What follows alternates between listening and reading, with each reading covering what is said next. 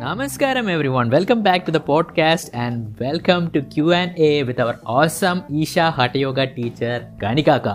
So if you have any queries whether it's regarding Hatha Yoga, Isha practices, sadhana struggles or whatever, do drop a DM in Kanikaka's Instagram handle kanika.hathayoga which I have linked to in the description. So let's go directly into the podcast and we'll be keeping it short and simple. Ta-da!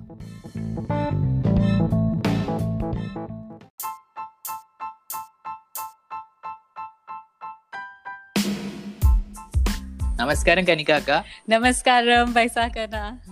Yes. Uh, so, Akka, today's question. so, like, uh, uh, what would be the like appropriate age for kids to start learning yoga, and like Mhm. which all practices should they start with, and how to progress? Like, a lot of parents ask me that. Okay, okay, great. That's actually a really good question, and uh, I'm glad you're asking this. So, um, uh, so kids as young as you know four years of age can actually learn some yoga practices. Uh, technically, it's not yoga; it's upa yoga practices that we teach to really young kids. So, uh, within the upa yoga practices, uh, I don't know if you know this, Anna, but there's a certain segment that is called sadilaja. Which is uh, which is Okay, I don't know. uh, which literally means uh, born out of looseness. so there are five practices under this. So the directional movement of the arms, uh, circular movement of the arms, knee rotation, squatting, and the five neck practices that we teach. Now, some of these practices are available online as well, like directional movement and neck practices are available online as well. So, kids above four years of four years and above uh, can do this. They're very, uh, you know, simple practices. The kids can um, can uh, learn these from a very young age, and um, it definitely has a lot of impact on uh, not just uh, building a certain kind of agility or you know uh, strengthening their joints. It also uh, works on the muscular system. So it's really good for little kids to be doing such practices. Once they turn seven years of age, then other practices open up to them as well, like Patangasana, Shishupalasana, Nadi Vibhajan, Veerbhadrasana, and Nadi Shuddhi. So once they're seven years of age, you know, they, they have all these other practices that they can do. And uh, in fact, uh, last year itself, Sadhguru opened up uh, Angamardana for kids eight years and above. So we've also had uh, children Oh. eight years uh, and above who can learn Angamardana. And you know, kids Angamardana is a little different. It's not the same as parents. So I just want to say that you know, parents who have learned Angamardana, please don't start teaching your children. it's important that they learn in a kids program. There are certain guidelines for how kids should be uh, doing the practices. But uh, yeah, kids as young as eight years of age can um, learn Angamardana. Um, then uh, the practice, um, uh, see, after they're 14 years of age, where they're considered adults. So Surya Kriya can be done, uh, yoga asanas can be done, you know, the advanced yoga practices, essentially core Hatha yoga practices. Once they turn 14, they can start doing that. Um, there is a practice known as Surya Shakti, which also uh, kids can do. So kids as young as seven years of age can do Surya Shakti.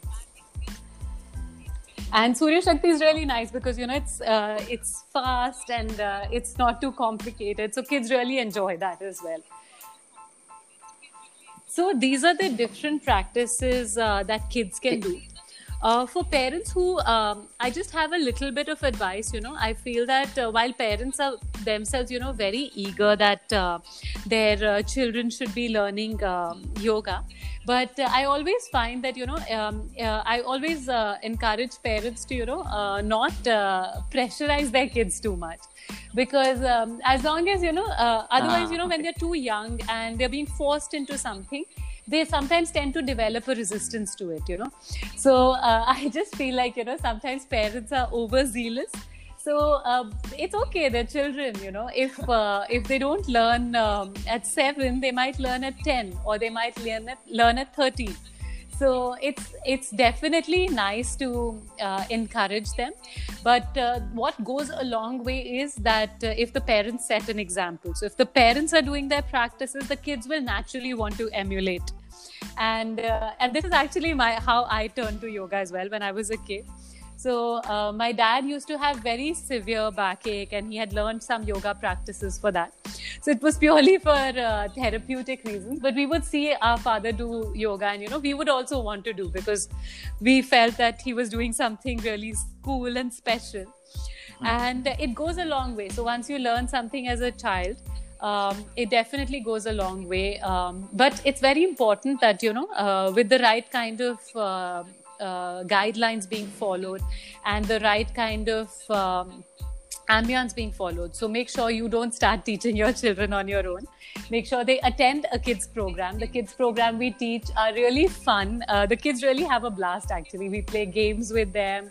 Uh, we we have them do the practices, and we tell them about different aspects of a yogic diet. So it's been very fun to actually conduct these programs. So uh, definitely, we would. Uh, uh, it would be nice if you could send your kids to yoga programs, and uh, if you can encourage them to practice. them. So next question: How can an adult sneak into a kids program? you know okay. how how strict we are. So you can't even volunteer because you know till uh, for kids programs. In fact, we don't. A, a, lot of times parents want to sit and watch, and uh, and we always have to tell them, you know, we're very sorry, but you have to leave because uh, the kids oh. should be free. You know, they they should feel relaxed. They should yeah. feel uh, completely comfortable. Uh, we've also been doing online programs these days for kids also, so especially for kids. So in that, you know, sometimes with online programs, of course, the kids can be sometimes very distracted. You know, they'll run away or something. Yeah. So then, then oh, yeah, we have had such cases, but mostly the kids were very dedicated. but uh, once or twice, you know, uh, they were a little distracted. So then you can just uh, the parents can sort of, you know. so that the kid knows that they have to do the class but uh, otherwise, uh, usually if the class is engaging, they really enjoy it once they come in. They might resist it initially, but then they really enjoy it. Okay, Akka, thank, thank you so you, much. Thank you, Vaisakana. okay, Namaskaram. Thank care. you.